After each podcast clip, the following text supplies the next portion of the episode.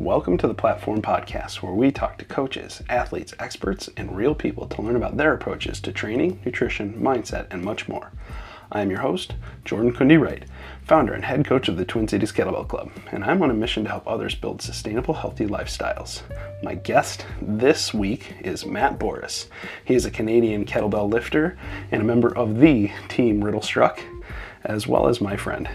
We have a great chat about his background, uh, some of the injury history that comes along with it, uh, some Dalton and Roadhouse references, and uh, as well as some of the unique challenges of being a six foot five tall athlete in kettlebell sport. So I hope you enjoy the talk. I also want to take a second to say that I'm incredibly grateful that you listen to this podcast. If you haven't already, please be sure to leave a rating and review of the Platform Podcast in your app of choice and support my work by supporting our sponsors, whose affiliate links you'll find in the episode notes. And if you want to step on the platform and compete in kettlebell sport, please reach out to me. I help athletes of all levels reach their goals without wasting time using my integrated coaching approach. You can follow me on Instagram, Facebook, and YouTube at Twin Cities Kettlebell Club, or email me at twincitieskettlebellclub at gmail dot com. Also, don't forget to register for the Twin Cities Kettlebell Open October twenty-third here in beautiful Little Canada, Minnesota. Now, without further ado, let's step onto the platform with Matt Boris.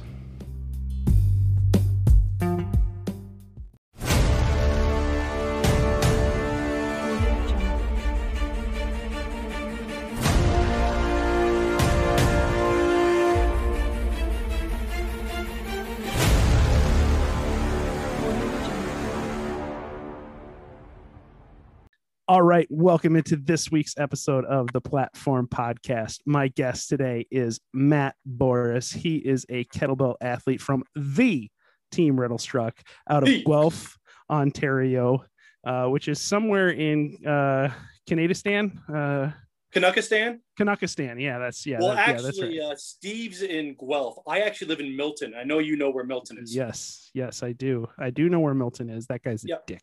Um, so I actually live about uh, two blocks away from Sarah, uh, Eric Saint Ange. Does he deliver bread to your house? Yes, he does. And it is the greatest thing ever. You think his jerk form and his endurance, his technical abilities? No, you haven't tried his sourdough bread. That's where it's at. Yeah, M S, that's great, Eric, but yeah, the bread. Just just make with the sourdough and, and, and yeah. you know, make with the sourdough and maybe some biomechanical breakdown of proper technique and, you know, use your use your nerdiness for our advantage. Uh, we we want to take advantage of your brain, um, but, you know, that, that's about it. Yeah, yeah, really. Like, and I'm not joking, like literally, like you'll, you'll see pictures in the group chat, like Eric dropped off bread at six o'clock this morning. Well, we're just Great diving man. right into it. So thank you so much, Matt, for taking the time. I really appreciate it. Um, in, in case you guys can't tell, uh, Matt and I go way back. We we met like, what, like, I don't know, like uh, eight weeks ago or something. About eight like weeks that. ago, I think on my birthday. So March, March twelfth. Oh yeah, that's right. It was, it was your birthday. That is, that is true. I forgot about that. That was, that was when we first met. I, I don't think I met Matt that night. I think I met a different version of Matt that night. You, you met one of my on. alter egos. Uh, yeah, he, uh, he he came out. Yeah, yeah. It was it was my birthday, and uh, I did the typical birthday stuff. And how many wineries had that, you been to by, by the time I signed on to the Zoom chat? Well, the wineries weren't the problem. So I was I went to four, but you know that was through the day and this and that. And I, I got myself home. The problem was all the loot I got from the wineries. Sarah wanted to start opening, and then. Oh, it was my birthday and friends dropped off a beer. So I tried that beer. Then we were doing a group chat. And then my rugby boys were like, oh, we got to have a, a group shot for your birthday. We can't do it in person. Then you came in after all that. So uh, sorry. sorry. Oh, no, no, no need to be sorry. It was uh, it was great. Uh, I I didn't realize that you don't always wear a black Stetson, uh, but you should. Uh, I mean, that that looked it looked like it suited you. You were you were, I sign on and you're wearing your black Stetson. I was like, all right, this guy this guy's a cowboy hat wearer. Maybe that's maybe that's the accessory that goes with the Canadian tuxedo. I don't I don't know. Like, well, I'll make you a deal. If we can come down in October, I will be rocking that Stetson. All right, all right. I've got uh, I've I've I like that. That would that would make me very very happy. Will you wear it on the platform? Oh, I mean, it can't hurt my form. So, I mean, why not? Well, if you're keeping the jerk tight to the body, though, you're going to knock it off with your thumbs at some point. But uh, you don't jerk, though, really. No, no, I do. Uh, I do long cycle. And um, I'm one of those rare guys that even in kettlebell communities, you push the corner. I'm a snatch first guy. That's I what? I know there's like six of us. Weird. Uh, yeah, I know. Um, I don't. I don't. I don't know how. I don't know a nice way to put this. You're an odd human. oh no, I, I know. I so you usually, you know, like tape off a corner we can sit in. You put down some newspapers and, you know, kind of like it's like high school over again. Turn on the cartoons, but bust out the bust out the cereal and just leave you guys here. Leave you guys. Yeah, alone. just just hope we don't distract anyone while you're, you know, biathletes are doing their thing and long cyclists are getting ready. We're just talking about how we only like to do snatch. Okay, well, so let's so let's let's get into it. I mean, uh, first of all, you you are you are a competitive athlete in in kettlebell sport, obviously, and snatch is your specialty. What is your what is your highest uh, what is your highest rank that you've achieved uh, so far? Um, I mean, right now it'd be I have a rank one with purple. So I think I, my P B is two twelve, but I think when I did the, got my rank one, I think I did one ninety-six. Okay. So I'm there right now. I'm, I've been, uh, I was playing around, um, trying to get to, um, um, with the greens, I have rank two. So I think I've done uh, one fifty-eight. I think that gets me rank two. And then uh, right now I'm training to, I'm making my first kind of serious bid at, um, C M S, where I'm going to try to do a five minute with the thirty-twos. You say thirty-twos like there's two of them, but oh, sorry, it, just it feels just just, like just no, it's fair. Uh, the thirty-two, the thirty-two uh, does not leave any room for error. Um, so that's yeah. uh, that is definitely that is definitely. What do you need to hit in five minutes? I always I feel like five minutes is a trap. It, you, it, it, well, and that was part of the thing I looked at it where it's I just, a trap. You know, yeah, literally. I, I thought, you know, you look at it, it's like five minutes, eighty-four. I think it's eighty, eighty-four, eighty-six. Like, you know what? I can do that. You know, like I'm, my, my big strength is, you know, I, I have good raw horsepower. I'm like, you know what? I can keep that up for five minutes. And oh boy, it's, uh, it's been a struggle through training and, you know, I'm, I'm kind of teetering around there, but it's, uh, it's been fun. So uh, we'll see what happens. Cause I got about a week and a half left to uh, put it all together and uh, go from there. So Uh, that and then I'm doing um five minute long cycle as well. Nice. Okay. What do you what are you competing? What are you competing at with long cycle? twenty-four kilograms. So it's um okay. I really um I I, I kind of took a break from long. So I actually became literally snatch only for about six months. I I, I had a bad a lot of bad sets and it was all because of me because I wasn't I was injured and this that, and the other. So I was just kind of focusing on snatch and just trying to get back into it right now. Uh, I tried a ten minute set a couple months ago and didn't go according to plan. So um, Steve and I really are working on just getting me confident and doing sets I'm happy with, locking in mentally, keeping pace, figuring out all that kind of stuff. So this will be the last comp I'm doing five minute sets at, but uh, it's it's a good kind of introduction to the season where, uh, you know, the competition season gets pretty packed. So this is really just kind of breaking the ice and let's get a couple of good lifts underneath my belt that I'm happy with and then move back up to what you kettlebell lifters call real sets, which is ten minutes. Well, don't let me in with that group because I was I was all too happy to be just a five minute triathlon oh, uh, guy until Dennis Vasilo told me I was playing. So you know yeah. that's I, I like I like five minute sets. I mean uh, you and you and I are uh, in the same weight class. Uh, we are in the Clydesdale division. Uh, we are the hash- Clydesdale division. Hashtag Clydesdales. Yeah, um, the big large sexies. And majestic. Yeah. So, That's so awesome. for, for the, for those, for those that have never, have never uh, gazed upon your, gazed upon your frame, how tall are you exactly? I am six, five. Yeah. Okay. And you have the, the arm length of what, like an eight foot person? Um, yeah. My arm length, my wingspan's plus three. Okay. So I actually like, other than the, the muscles and the body fat content, I literally have the same build as Michael Phelps. Height-wise, okay. Length-wise, all that kind of stuff. My legs are longer, but wingspan and height-wise, it's literally where I am. So yeah, so you have uh, long levers, uh, we'll say. Also, a long distance to move the bell. Yes, yes, yeah. So tell so tell me a little bit about the challenges of that, right? Because. Uh, I'm six foot nothing. Um, I, you know, I lied in the college football program and said I was, you know, said I was six one, uh, and then my and then my coach, uh, you know, rounded it up to six two. Uh, so, but I've I've never been six two, uh, even in heels.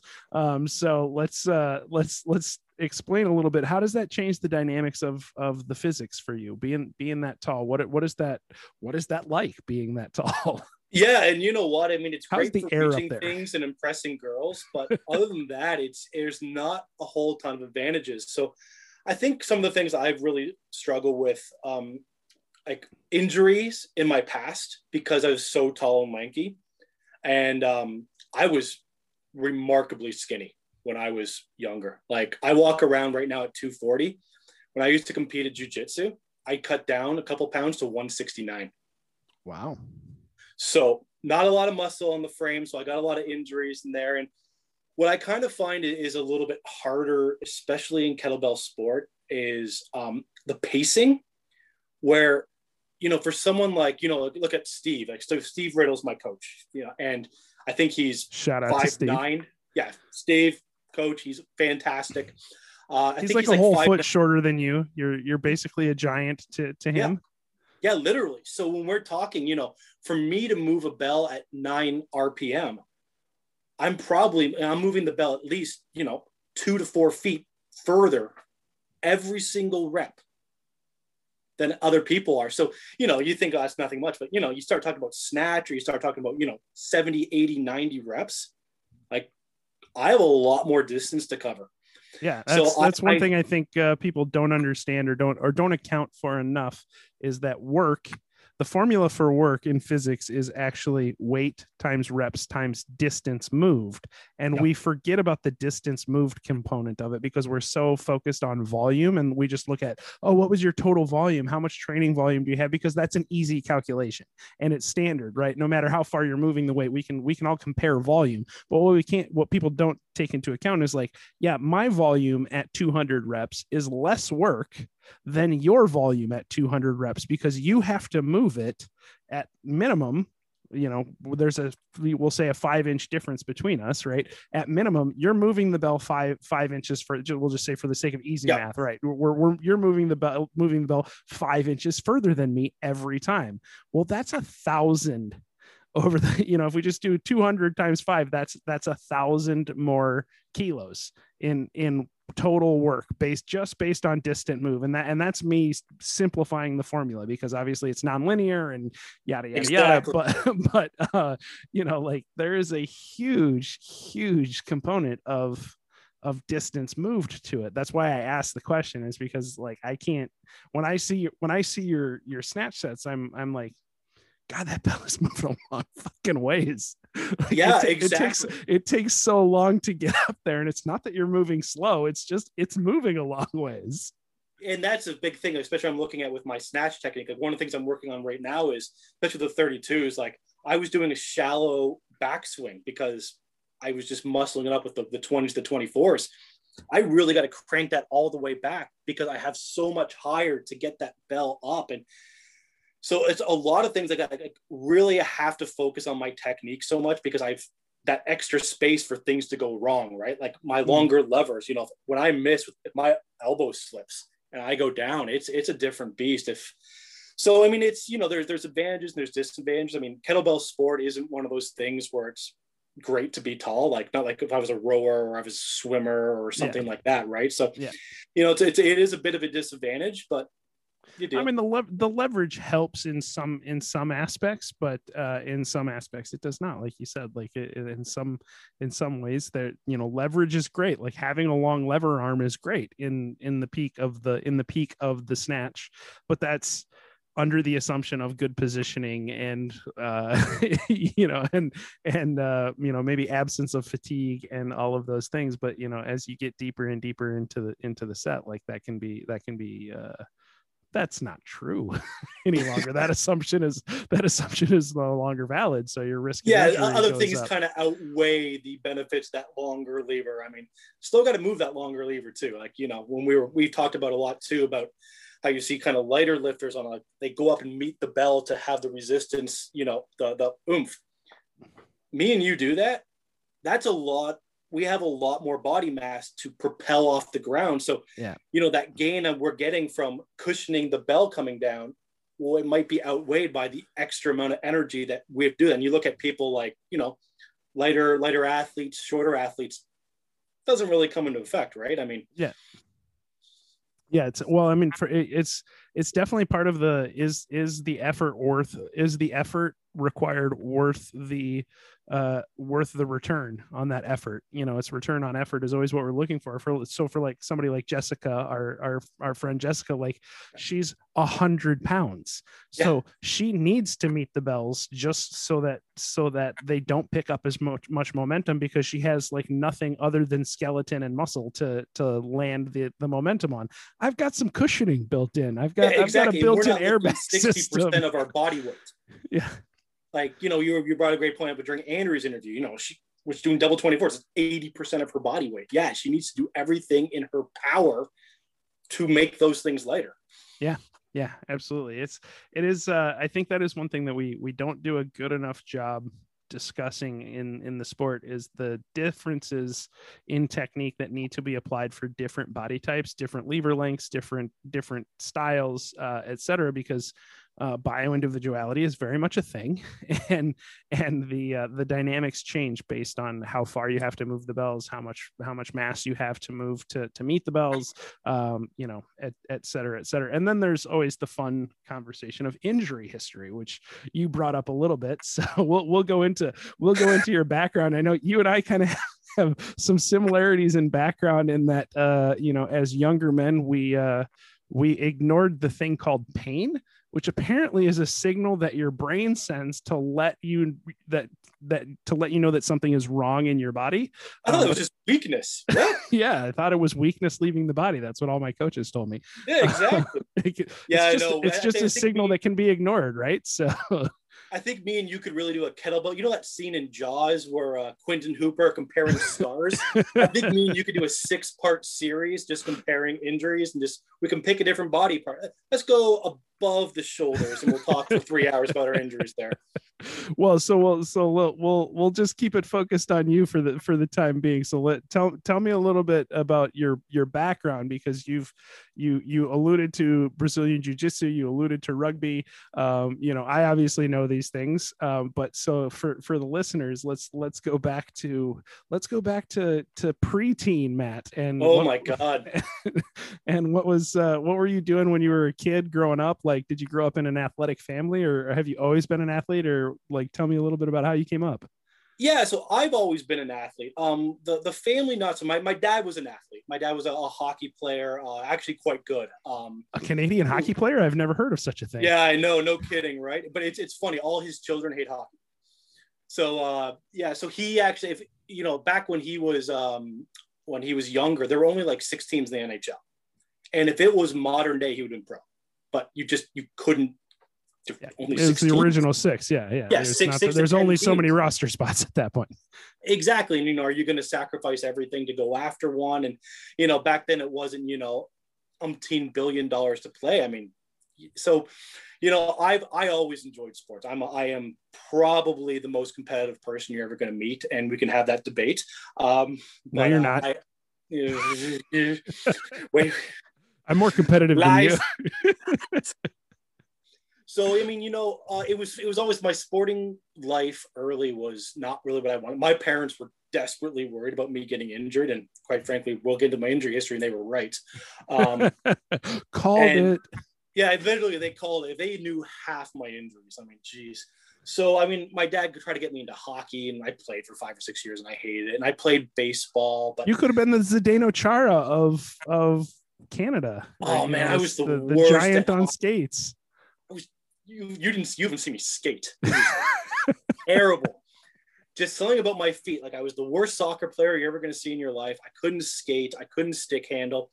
I, I, I just hated hockey. I've, I've always not liked hockey. I played baseball. I was I was okay, but never really motivated. I, I always kind of wanted to play contact sports. Uh, even the hockey I played, it was one of those, like, everyone's a winner, no contact shifts. We don't keep score. There's no league standings because everyone is here. And that's just great. And I'm like, no, no, it's not. Um, I've just so, I've got know, a picture of like six-year-old Matt being like, fuck that. uh, I was kicked out of a league for hitting a kid in the head with a hockey stick. So uh, yeah, yeah, yeah. It wasn't my shining moment, but he deserved it. Of course um, he did. you know, they always deserve it.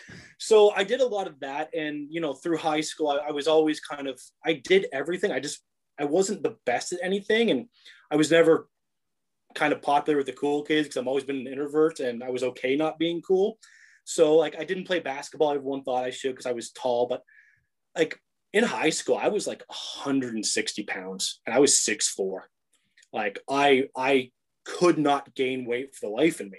And this went all the way up through basically high school, university. I was on the track team for a year. I did pentathlon. So that was um, hurdles, shot put, long jump, high jump, thousand meters.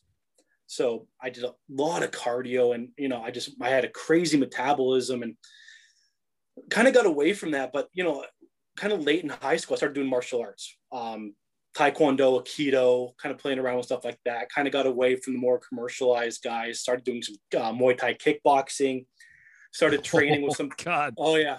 yeah. Oh, I do. I, and here I, comes the injury train. Well, I, I was two. actually just thinking, I was just thinking of like, like just, just a, a straight up Muay Thai kick to the thigh from someone who's six foot five with your lever length. Like that does not sound fun. Oh, and I remember I was like, you know, all those cool fighting names that like George, Rush, Empire, Rampage. Yeah. I was the stick spider. I I had these bony knees and legs and I cut. If I got my leverage into like, we were talking about whippiness. Yeah. Yeah. If I got an inside thigh kick on you, you Oof. fell down. Oof. Yeah. Yeah. yeah no, exactly. Th- no, thank you. Yeah. So, I mean, I was, so I got into um, uh, Brazilian jiu-jitsu where I was, I was really into this, the whole ride, the U F C thing, you know, with uh, first, you know, tough and all this. And Brazilian jiu-jitsu was really new. I mean, it wasn't an established martial art yet. In Canada, there were four black belts. Um, you know, if you had a blue belt, you could train people. So I started wow. doing that a lot. Yeah, it was it was crazy. I mean, it's all you had, right? And it was, you know, different. If you got a black belt in ten years working five days a week, that was lightning fast.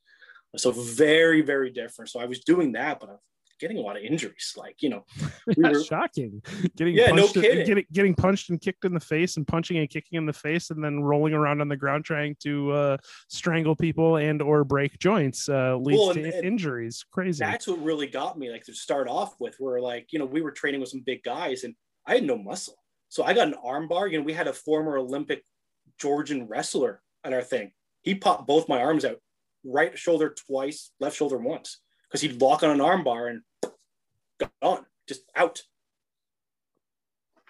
Yeah, that's so that's, that's no bueno. You know, I had the same problem with my knee. I got someone throw me in a knee bar. Yeah, exactly. I mean, you know, it's how they train there. But, you know, he was also expecting people, you know, he trained with would actually, you know, be able to um, resist. But since, you know, I was the stick spider, um, it didn't quite work out. Um, so, yeah, so I did that for a while. I moved around a little bit and kind of went away from my um, moved away from Guelph where I was doing my training, and I moved to another place called Oakville near Milton. And um, I'd always been a rugby fan. I was like, I never played. And I'm like, yeah, I was, I was turning thirty.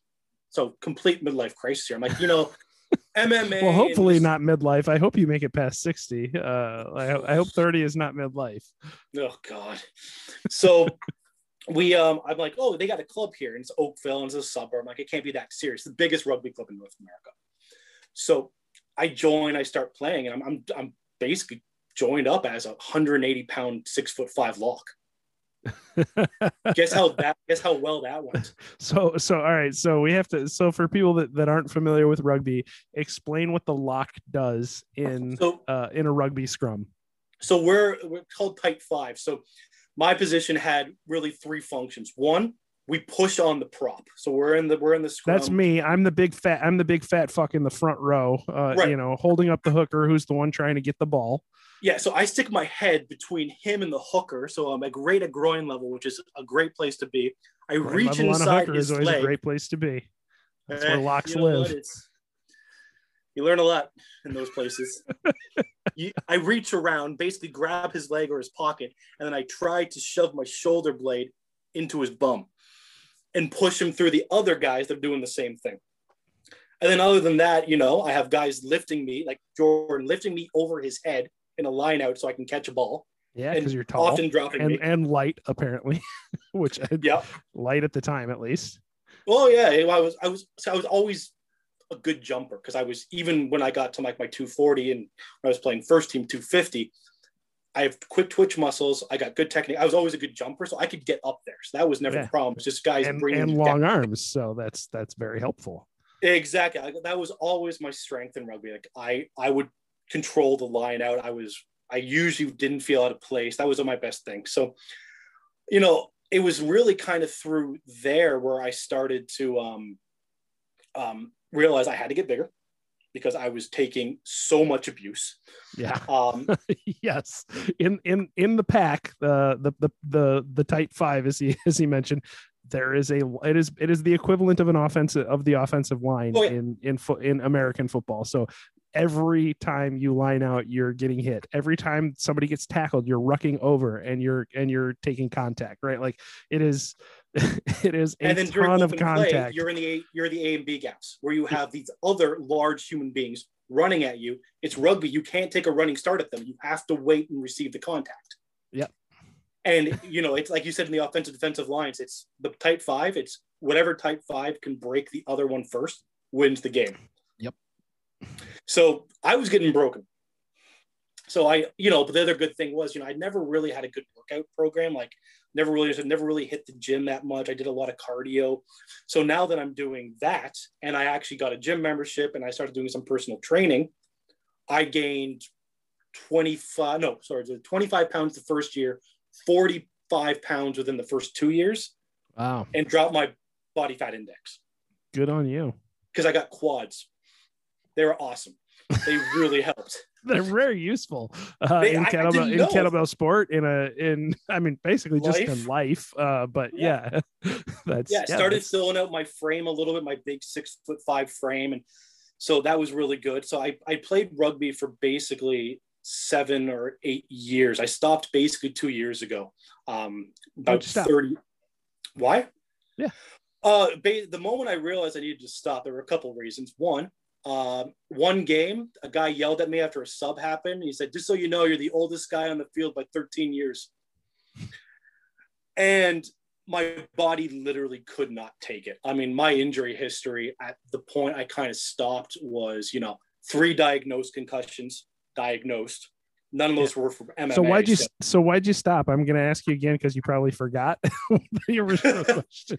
I just it was it was I just my body couldn't take it. Yeah, just, no, I'm yeah I I yeah the the concussions they those add up really really quick. For, yeah, exactly. Sure. So we were there, and you know I was just so in pain all the time. I mean, there were Sundays after games. I, I could not get out of bed. I couldn't yeah. walk. Like I couldn't get downstairs. You know, our my massage therapist, who was also our trainer, I mean, she would work on me. And there were times where she just took a step back and said, "I don't know how you live. Like, I don't know how you function and move around on a daily basis." And, you know, at the time too, I had been doing, one time I retired rugby, I uh, had been doing kettlebell sport with Steve for about three or four years. And it was never good because I was always so injured. I can't, I can't, I, I mean, shout out to Steve, because to have the patience to coach you oh. for four years while you're just beating the living fuck out of your body, playing rugby uh, for hours at a time. And then, and then being like, and then being like, "I don't know why I'm not getting better at lifting." Cause I know you, and I know that you were probably like, "Well, I, I was, I was planning on going for this. And then I don't know why I can't do it." And you're probably like yelling at yourself. And, and Steve's like, "Well, you, you know, you, you, you beat the you, shit out of your body for two, yeah. two and a half hours on Saturday playing a rugby match. So you can't expect oh, your body to respond." Not even that. You got the, you think the games were bad. The practices were terrible. We just hit each other all the, and you know, I'm training with guys, you know, the club I was at, they fed the provincial leagues. They now field our professional team. We have five or six guys from that club that have been to the World Cups. And these are the guys hitting me. And like, so we got there. So it was just, it was funny. Like you said with Steve, sometimes it was just, "Okay, I'm looking at your lockout and your arms are forward. You're not fully overhead." I'm like, "Yeah, I don't have that range of motion. Yeah, I can't get that. I, I, I can't, I can't do that. Yeah, yeah. I can't, I can't do that." And it's like, "You're not really getting that explosive pop out of your hips." Like I popped my S I joint again. Yeah. I, for the fifth time. Um, yeah. So I'm in a little bit of pain, or, you know, I got whiplash, or I did this. So it was, yeah, the, the kettlebell training, you know, I always loved it and it was always fun, but I, I kind of had to just say, you know, rugby, I just, it, it was kind of just timed. I, I wasn't enjoying it as much as I did. Time to grow up, Peter um, Pan. You're not a young yeah, man exactly. Anymore. It was just, I loved playing. I'm still part of the club. I'm actually on the board of exa- um, the directors. Uh, two years ago, I coached. Um, you know, I, I'm still a part of it. And, you know, I love the rugby club, and rugby did so much for my life, my mentality, just everything. A lot of my best friends I met at rugby, but it was just, it was time to stop playing. And you know what? I was, I always really enjoyed kettlebell, and I always was getting really frustrated that anytime I'd make the smallest gain, some farm boy from up north would come and clear me out of a ruck, and a year's worth of gains were gone because separated my shoulder. Yeah. So I, I have a I have a, a sidebar question, and it actually okay. com, comes from our friend our friend Bobby Hicks um, down in, down in Florida, Florida man Bobby Hicks. Um, he actually just texted me this uh, you know today, and he was like, "I am amazed at how many kettlebell sport athletes are former rugby players. Why do you think that is?" Because we can take pain, and I'm sorry, but it it. So generally, if you are a decent rugby player, you like to work out. You like to push yourself. You and you, you know, especially when it's rugby isn't a mainstream sport. It is somewhat of a tier two sport, especially in Canada. I mean, we're a big rugby nation, but not compared to the U K or anything like that. So, you know what? It, I think it's just that kind of natural. You know, you want to see what you can do in your body, and we know how to work through pain. And it, it's it's kind of weird. We we, we kind of like it. We we kind of like being able to say, hey, you know what? I'm gonna. You, you're. I'm going to be in the offensive trenches for this. I'm going to be. I'm going to hit fifty rucks this game, and I'm going to get punched in the face nine times. But I'm going to keep going and be able to push through that, and that adrenaline rush you get from it. And you get a lot of that in kettlebell sport. I like that. I like that. That's uh, yeah. I, that that tracks. I think that's on brand. I I I think part of it too is uh.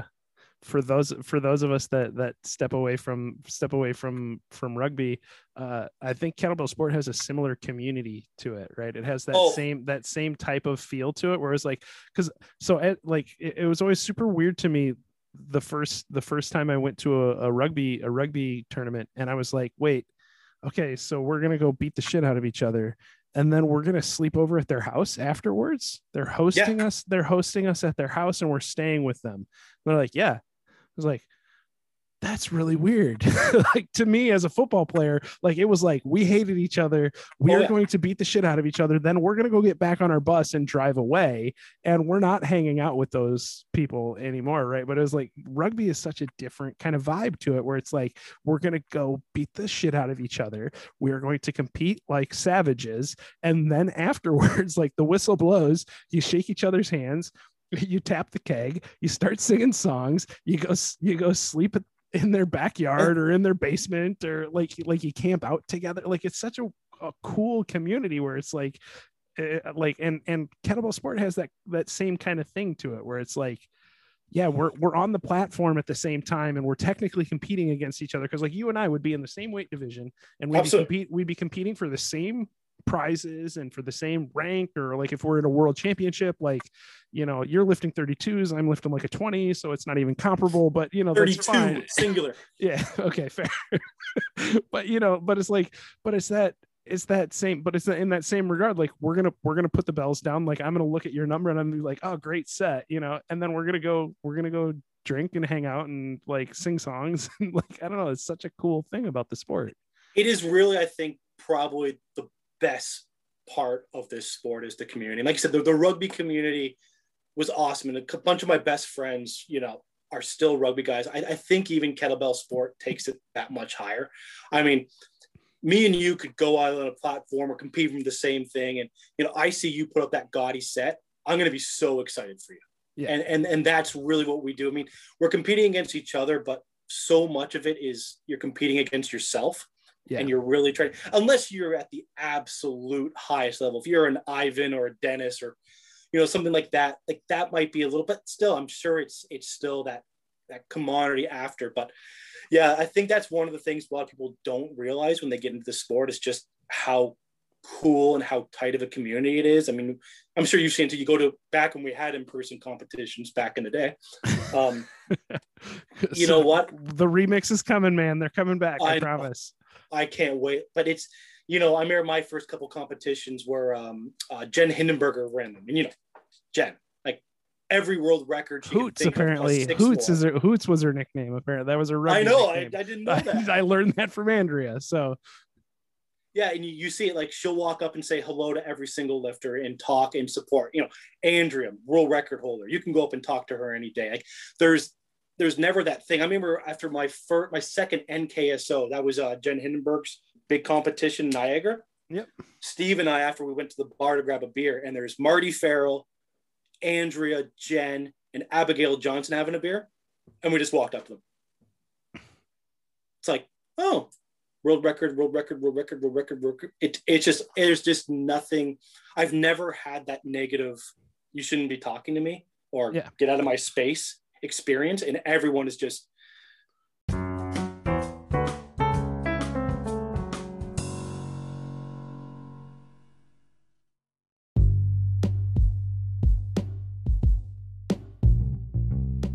Thanks for tuning into this episode of the Platform Podcast. We interrupt this interview to share some exciting updates about the prizes and sponsors for the first annual Twin Cities Kettlebell Open happening October twenty-third, which we'll be hosting at the Athlete Lab here in Little Canada, Minnesota, in the heart of the Twin Cities. twenty-seven Degrees Apparel is designing our event t-shirt and has given us a discount code T C K B ten for ten percent off all of his apparel. Should definitely check out, uh, especially the limited edition Big Tim shirts, which are coming out to support my man Tim Boyer, who's uh, lost almost one hundred pounds now. Those are only available for pre-order until May twentieth, so get them while you can. Um, and as with all of the orders, um, four dollars for every shirt that you purchase goes to support one of several mental health charities, uh, which you can choose when you check out, which is really, really awesome. There's a list of charities uh, that you can choose from to support um, with with your donation, which is fantastic. Uh, also, Barefoot Athletics has gift certificates for six pairs of Ursus Barefoot training shoes, my personal favorite for snatch as well as deadlift and G P P. Uh, and as I've mentioned before, Bellevator by Dennis Vasilo has given us two belts uh, to give away. Our friend Nikolai Puchlov from the Seattle Kettlebell Club is providing his new Made in the U S A Pro kettlebells for competitors to try out and use on the platform if they choose, uh, as well as support from Gaspari Nutrition and others. So if you have other ideas or connections to interested sponsors, please reach out to me. And please don't forget to register for the event on our website, twin cities kettlebell club dot com. And now let's get back into the interview.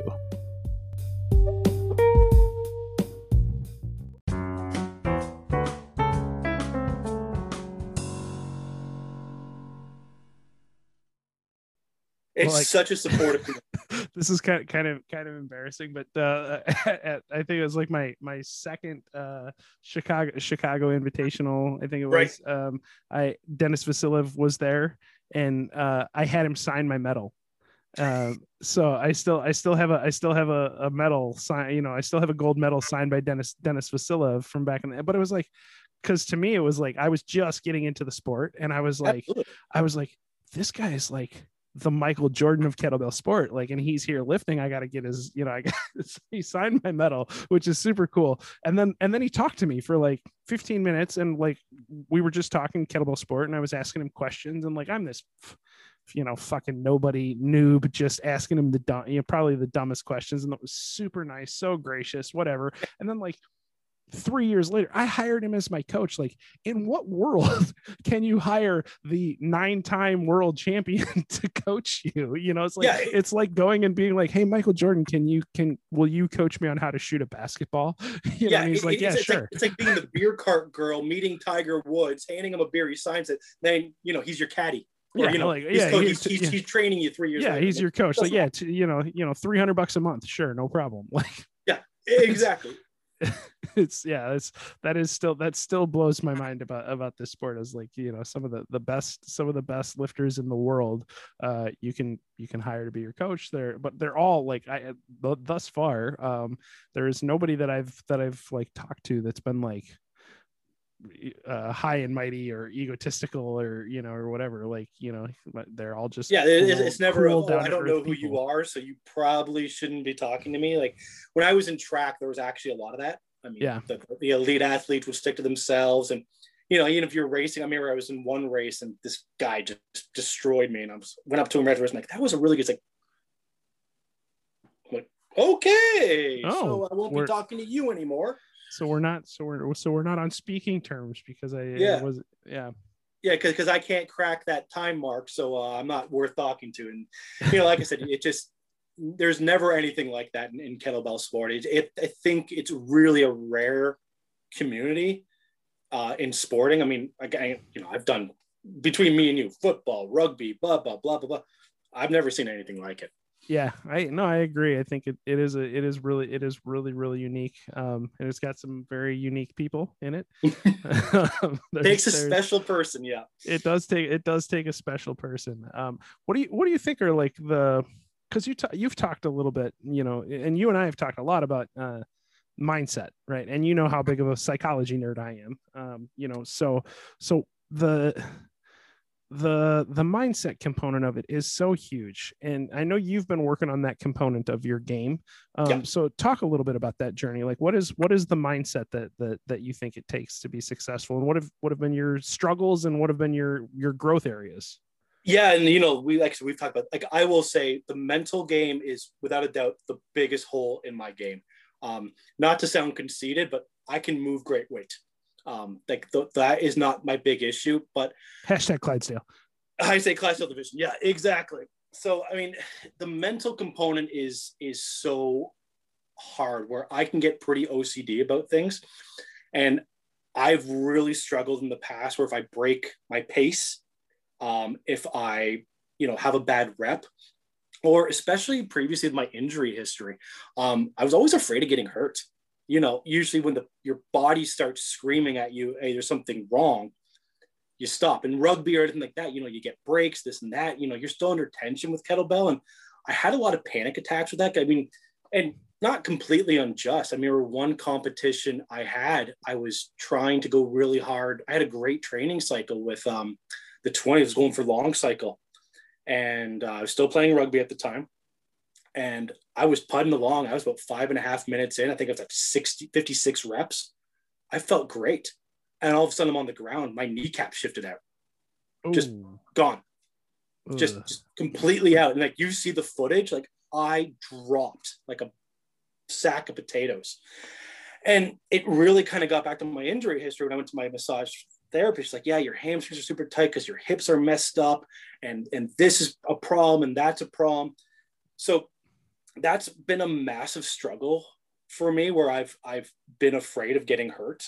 Um, so that's where I really think, you know, it's something that Steve and I work on a lot. Hence why I'm doing a lot of five minute sets right now in yeah. competition, because, you know, lock onto them, get through them, get that confidence. Um, well, it's just like we were just talking, I was just talking about with Andrea in the, the episode that just came out, you know, recently is, is that, that whole idea of she never fails a set in practice because she, she makes sure that she starts with her heaviest work and that she, she gets through all of her sets successfully. And she tries to coach her athletes that way. I think that's yeah. a great, that's a great approach from a psychology standpoint, because I have the same, you know, similar type of injury history as you. And like, I don't think it's something that like a lot of people in this sport don't, don't have that, that extensive, very few people no. on the planet have that extensive injury history, but it's one of those things that you can't quite explain to people if they've never been through it. It's like, no, I don't think you understand how painful it is to herniate two discs in your back. So when you feel, when you feel the tension in your back where your, your brain just tells you, oh God, something bad's going to happen. Or like, yeah, if this has happened before, I know if you I'm dislocate your shoulder enough times, your body starts to recognize what it feels like. And then even if it's not actually going to happen, your brain, you'll get a signal to your brain that says, hey, your shoulder could come out, and you, and it makes you want to stop. And it's a, and you remember what it feels like when your shoulder pops out or yeah. your well, it's S I not the going out that hurts so much. It's the coming back in. Um, that's oh. the painful part. it's the, yeah. Oh, it's I know. The, it's the putting it back in part that hurts. yeah. Oh, exactly. And you just like, you get those rushes of pain. So like, I've really, I'd say in the last year, I've been very, very focused on my mental training, it all really kind of started. I'm going to go a little off track here. The last um, Swanson Open. So I was doing five minute long cycle, really getting back into it, starting to heal up. And um, I was putting along and I was doing okay. Like, you know, wasn't the greatest set I've ever had, but I think I got to about the four minute mark. I just put the bells down. I just stopped. And I, I wasn't disappointed in myself. I wasn't irritated. I got mad, angry, furious, like not yelling in my head, yelling in the mirror. Why did you do that? Why did you put the bells down? Like, you shouldn't have done that. Yeah, someone else put the bells down. You could have kept going. And I got really upset. And at that point, I kind of just said to myself, and I was talking with Steve, I'm like, no more. I'm not putting the bells down during sets anymore.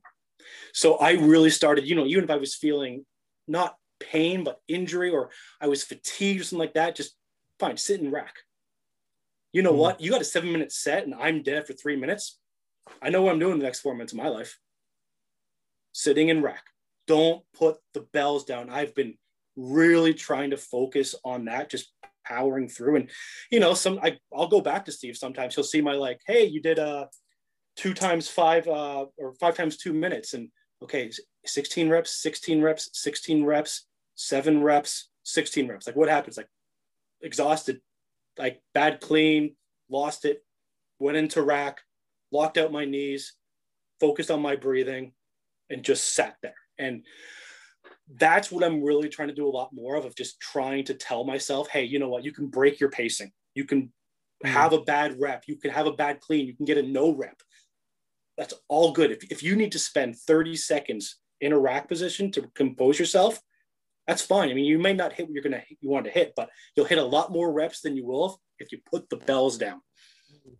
So that's really been kind of my, what Steve and I are really, really working on, even with my um, thirty-two kilogram snatch, where I'm starting to do some longer sets, like two and a half minutes or three minutes or three and a half minutes per arm. Yeah. And it's, don't worry about the reps. Pick the bell up, go as far as you can, good technique, good breathing, relax. If you need to hang out overhead, it's all part of the training, right? So that's one thing I've really had to focus on. It's like, you know, just because I don't hit the reps or the pacing that I was hoping to do, doesn't mean the training sets fail, or doesn't mean the competition sets fail. And just getting that through my ridiculous brain has been a, a bigger struggle than I think Steve ever thought he was getting when he signed on to coach me. But that's, I really think that's kind of the next step in, in my game, where I just need to, to focus. And now that I'm getting healthier, um, body's feeling a lot better, massage therapist and all that, saying, oh my God, look, normal human mobility. Makes a All difference. Really yeah. It just makes just a titch. Makes a big difference. Um, and you've been you've been starting to to work on uh, on nutrition as well, right? Like, you and Steve are starting to work on nutrition, I, I believe, right? Yeah. So um really started in j- uh, January. Um like everyone, New Year's. So I um my my weight kind of got to a point I wasn't happy with. Um, you know, I wasn't playing rugby anymore. It's like you were locked inside for a year. You know what, it, that, and, you know, not going to lie, you know, me and you, we, we've talked a bunch, you know, I'm, I'm a fan of fermented beverages. I think they're proof there is a God, and that God exists. Uh, and I loves us hard- and wants us to be happy, if you believe Martin Luther. Exactly. And for a while there, I was kind of between jobs, and I got a job at the local brewery. I was full time there. Um, really easy to have a couple beers every night. Yeah. Um, and they're delicious. So, and My, I'm also in outside sales for my regular day job, so which is the world of drive-through. Um, so it really kind of got, I kind of, you know, sat on the scale one day, saw a couple numbers I didn't like, and just decided it was time to be a little more proactive. So really worked with Steve, who's a really smart um, nutritionist, and, you know, he knows me. It's, it's one of the big reasons I, I like being coached by Steve, even though I bash him all the time. Um, I fully trust him. He knows me really well. He knows my ins and outs. He knows my eating habits. You know, we're friends on a personal level for the last seven or eight years. So we, we kind of, he got me to track my food intake, and he said, you know, be completely honest. Don't give me a, oh, I've, I never touched drive-thru. It's like, no, put it in, put in what you got. Yeah. And we made a nutrition plan. Um, and, you know, I'm like everyone else. I'm an expert in everything. So, you know, I was like, oh, I can just diet myself, you know, cut up the beer a little bit, cut down the pizza, I'm fine. And we really started to work on it, where he looked, it's like, I don't think, you know, the bad stuff, the drive-through, the pizza, the Wendy's, that's that's all got to be limited. But for for a week there, an entire week, I ate six hundred calories in breakfast. I hate breakfast. I it's bad. But at after eight o'clock, I can ingest two thousand calories. You know, a couple beers, bag of chips, second dinner, um, all that kind of stuff, kind of Hobbit-like. So we really, he really well, kind they, of. They have multiple breakfasts though.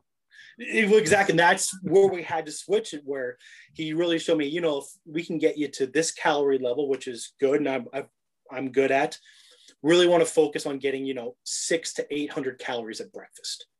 And then, you know, another six hundred at lunch and a couple healthy snacks, and keep that dinner to, you know, six hundred calories, but not at eight thirty at night. Yeah. So it, it was, it was, and I'll tell you, it was a struggle. That breakfast was, I am not hungry in the morning.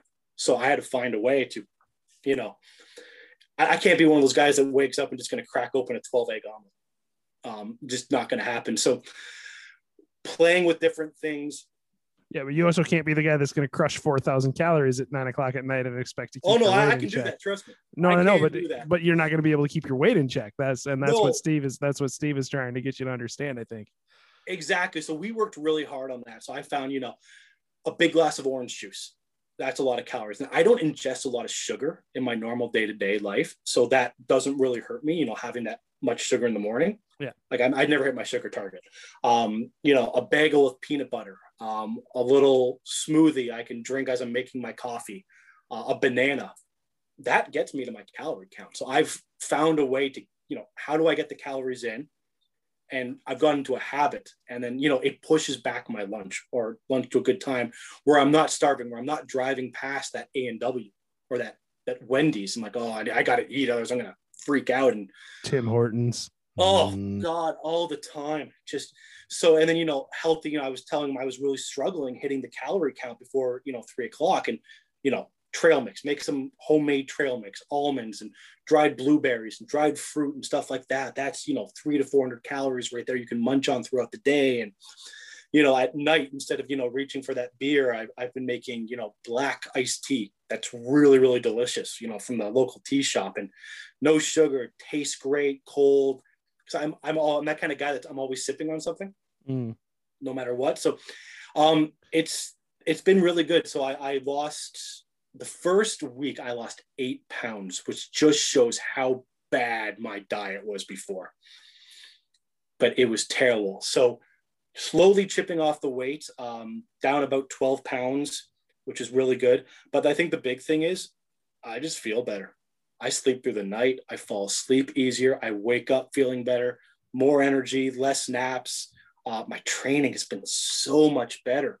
So I'm not. That's what I was just going to say. I bet, I bet the output in, in work capacity is oh, much, much better. Huge. I didn't have that crappy lunch. And then I didn't, it's not five hours since I last ate. Now I'm going to try to cram something in my mouth before I go and work out. Oh. So I'm, I'm feeling, yeah, yeah. And that's literally what I was doing. Cause I just, my nutrition was so far off. And just when I was eating, I just, I felt terrible. And people have even noticed, like, you're just different lately. I'm like, are you, you know, you on something? I'm like, no, actually, I'm just not ingesting the entire world supply of sodium after eight P M every single night anymore. So Just really, so I just I just stopped being a fuck ass with my oh nutrition. yeah I, I stopped pretending I was twenty-two, because when I was we were talking like when I was that one hundred seventy-five pound guy, I could eat anything I want whenever I wanted, no problem. Couldn't couldn't gain a pound. So can't, can't relate. I I, I and that, that's not me being facetious or joking. Like I I can't relate. I can't relate. I have uh, never had a problem gaining weight. Uh, I, I did have a problem in college keeping my weight up to the level that my my offensive line coach wanted it, but that was well, that's, that's that's a whole other conversation. That's not but, human. That's offensive line. There's a difference. Yeah, yeah. That's but uh, other than that, I, it's never been a problem for me. So I can't I can't literally, like when you say I was one hundred sixty pounds, I'm like, God, when was the last time I was one hundred sixty pounds? It was like sixth grade, seventh grade, eighth grade. Yeah, and you weren't like, six foot five. I'm like, I'm going through my, I'm like, yeah, no, I was, yeah, it was like eighth grade. I was one hundred sixty pounds, and I was like under five foot tall. So yeah, I was, I was that kid that was, you know, that tall and that wide. So, uh, but that's, you know, that's, that's not, that's neither here nor there. So, all right. So, so what's, uh, you've got NOCO coming up, right? Like that's the, or that's a week couple, and a half now. Yeah. Two so, weeks, uh, right? Yeah. Yeah. So I'm super excited about that. It's going to be a good start off to the competition. Todd and Lorraine always do a good job. And yeah, like I said, so I'm, uh, I'm trying, I'm going to compete twenty-four kilogram long cycle.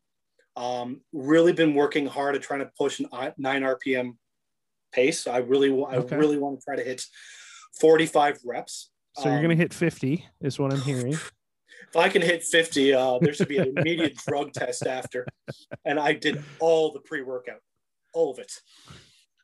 Uh, yeah. So it, it's, it's a hard, it's a big step for me because eight R P M, I'm comfortable. I, I can feel that. I know the breathing.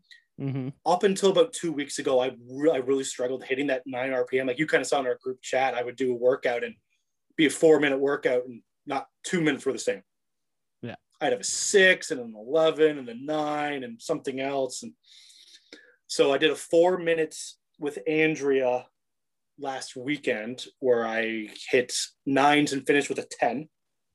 Nice. So I just have to figure out a way to do that for another minute, which You yeah. Just, you just add one on the front. I mean, that, that's, yeah, exactly. that's how you do it. You just go nine, nine, nine, nine, ten. Easy, right? Easy. It's, it's almost too easy. It's just math. Yeah. It's so just, it's just that just, simple. Just simple math. Just got the plan and just tell oh, my. So, brain. Are you going to do snatch as well, or just focus on long cycle for that? Nope. thirty-two kilogram, five minute snatch. So, um, yeah, yeah it'll be kind of my first ever serious attempt at C M S. Um, seventy-five in snatch on five minutes. Is that? No, eighty-three. Oh, okay. That's the threshold. Okay.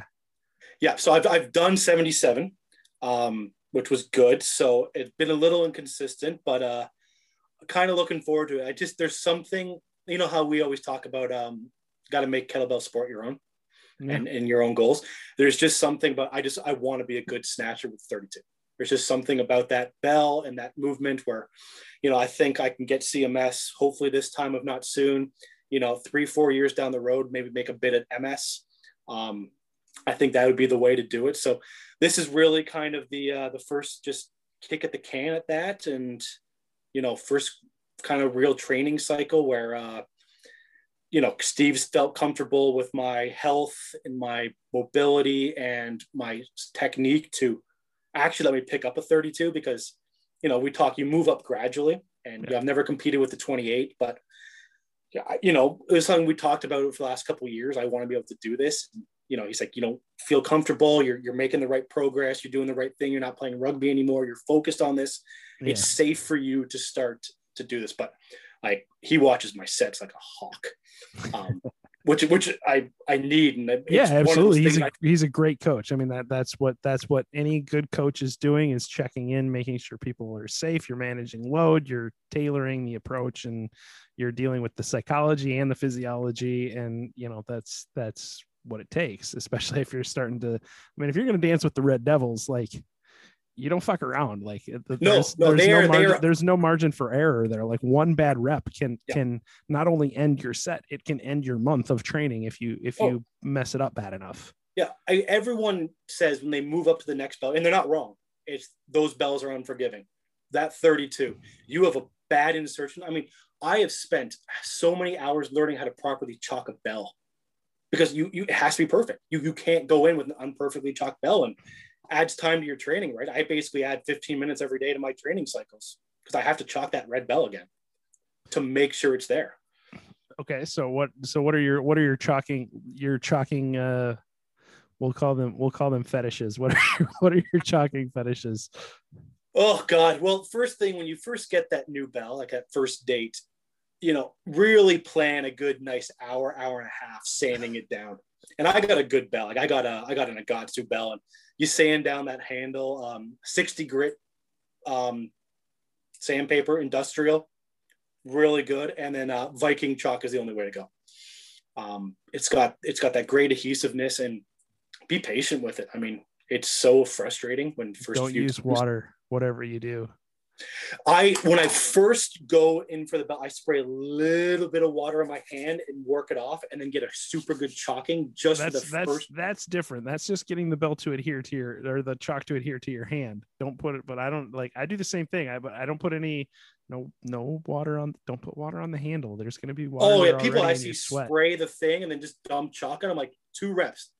It doesn't make it gone. It's coming off in flakes.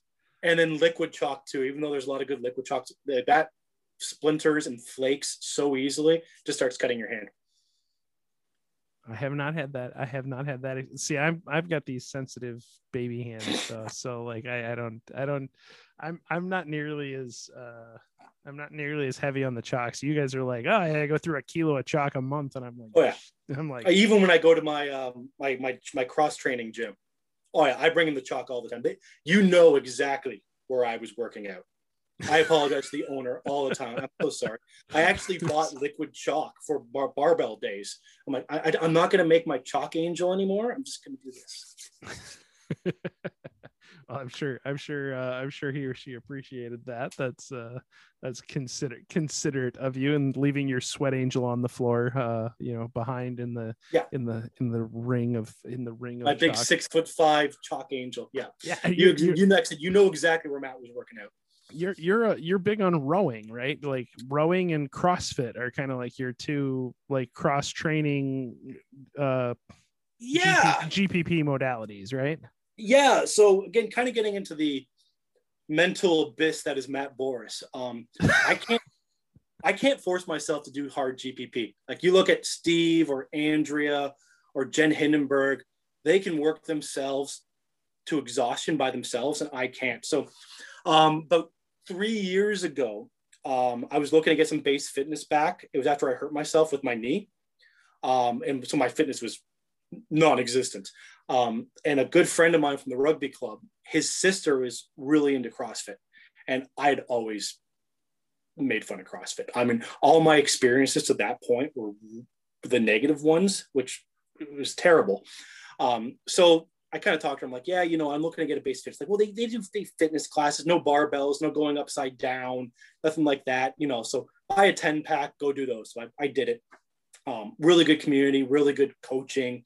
Um, so I did a couple more because my base fitness wasn't there, and eventually started doing the, the full classes, like the barbells and all this stuff. And um, I fell in love with the barbells. That was the big thing, but the conditioning and the programming, and I'm going to give him a quick shout out. Cordis Fitness in uh, Oakville. Um, it, it was something really different. It actually reminded me a lot of kettlebell sport, like our community where, yeah. you know, all the negative you ever hear about cross, about people, you know, shunning or people pushing you too hard, or coaches like, throw another blue plate on there. Let's get after and forge some elite fitness. Like none of that. Absolutely none of that. So Um, it's really helped me with my, my conditioning, like the endurance classes. So like I said, the rower, um, machines, that kind of stuff. Um, it's, it's just really good training. And I find it actually mixes in really well with my kettlebell sport. Yeah. Um, it, it never really interferes too much. I mean, the occasional time where I, you know, I've, I've kind of tweaked a, a shoulder doing barbell because I was doing heavy barbell that day or something like that. Yeah, that, you just decide to go full rev four on a row, and you're like, ah. I'm oh, little... yeah, exactly. Yeah, yeah, yeah. That's kind of one of the things why I still do CrossFit at Cordis, and they're not affiliated, so I don't know. It's called cross training, so I don't want to say anything. Um, they are very good about watching you, knowing the athletes, and pulling people back. Like if they see someone That's with huge. too much. And it's it, it is it, it's really is like you especially know, for people like you and me who are or who oh, yeah, are wired who are wired to redline. It's just like wait, wait, ah, wait, wait, go hard. Oh yeah, I mean, uh, right before the shutdown, we were I was at barbell class, a limited lifting class, and we were, we're working up to a one max one rep max snatch. I'm like, I love barbell snatch. I'm like, we're going for it. We're getting a P R today. So like, he's like, start around fifty. I'm like, okay, fifty percent. Bam. You know, why don't I just add thirty pounds to my next rep? Just, that, it, it makes perks. I want to get high. I want to get to that point where I can go for a max. And then he, you know, the coaches know you. He's like, hey, Matt, what are you doing? I'm like, what? What? No, I, I, I just hit, you know, like one forty-five. I feel good. I'm going to go for like one eighty today. He's like, yeah, you can. You're going to go up ten pounds at a time, strips the plates off my bar. It's like ten pounds at a time. Here's two fives, slap them on. So stuff like that, you know, um, deadlifting's really hard for me because of my four and a half foot long femurs. Um, it, it doesn't work. And I'm always terrified of doing deadlifts. Like that's how things pop.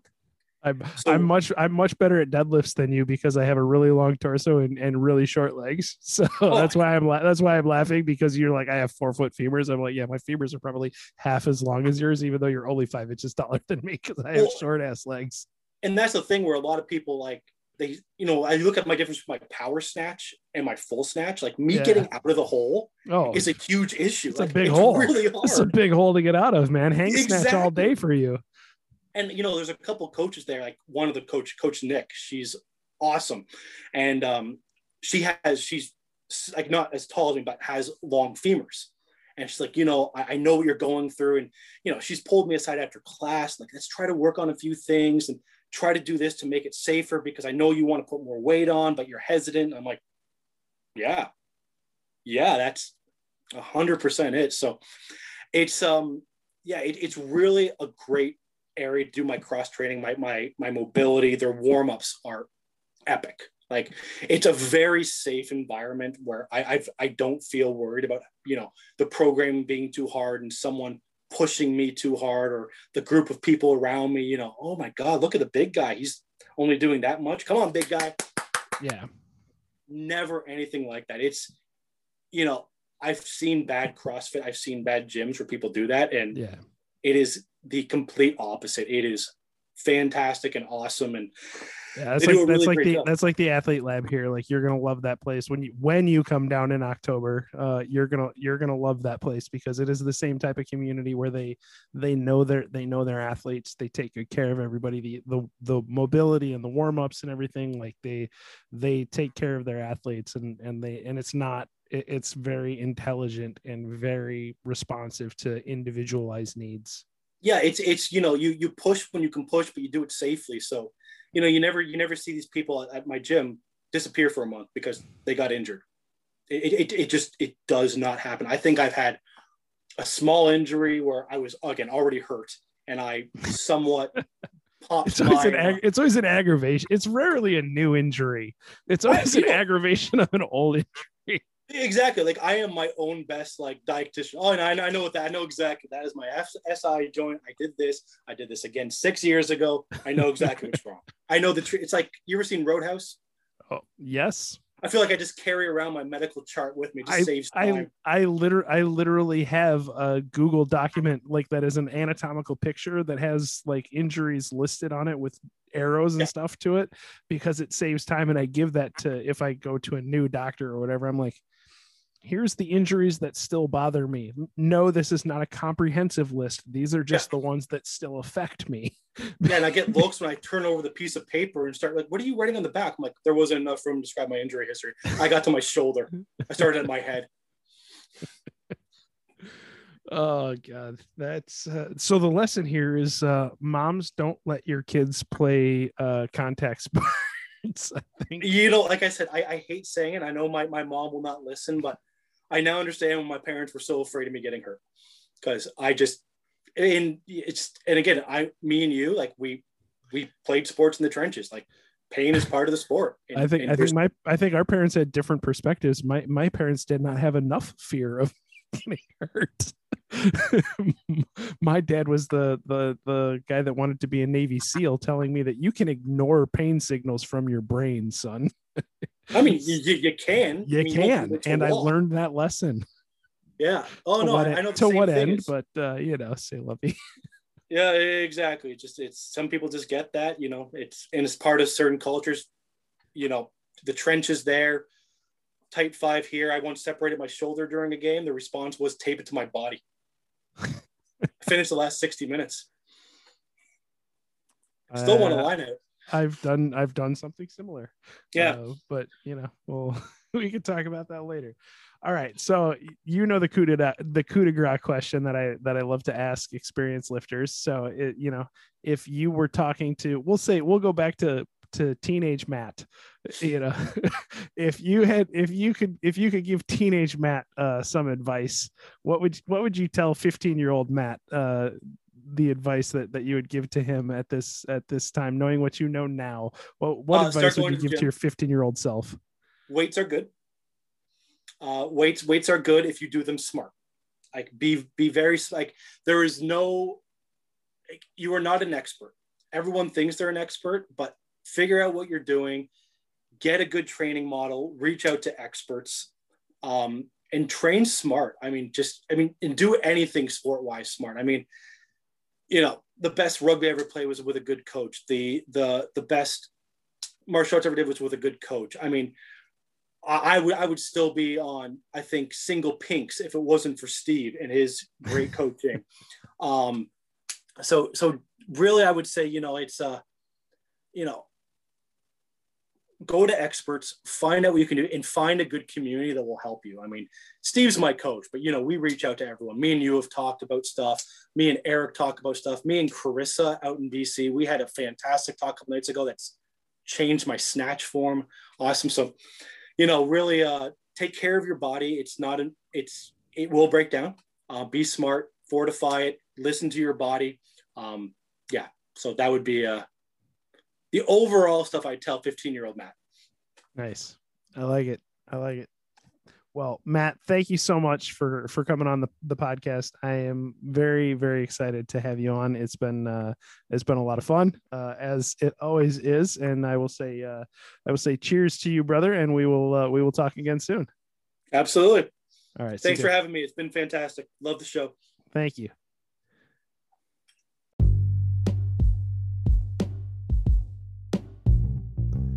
Thanks for listening to this episode of the Platform Podcast. I'm Jordan Kundi-Wright. We'll be back with a new episode for you next week. Please don't forget to register for the Twin Cities Kettlebell Open on our website, twin cities kettlebell club dot com. And if you have a question or a suggestion, please email me at twin cities kettlebell club at gmail dot com. And don't forget to follow us on social media at Twin Cities Kettlebell Club. And if you want to step onto the platform and compete in kettlebell sport, please reach out to me. Until next time.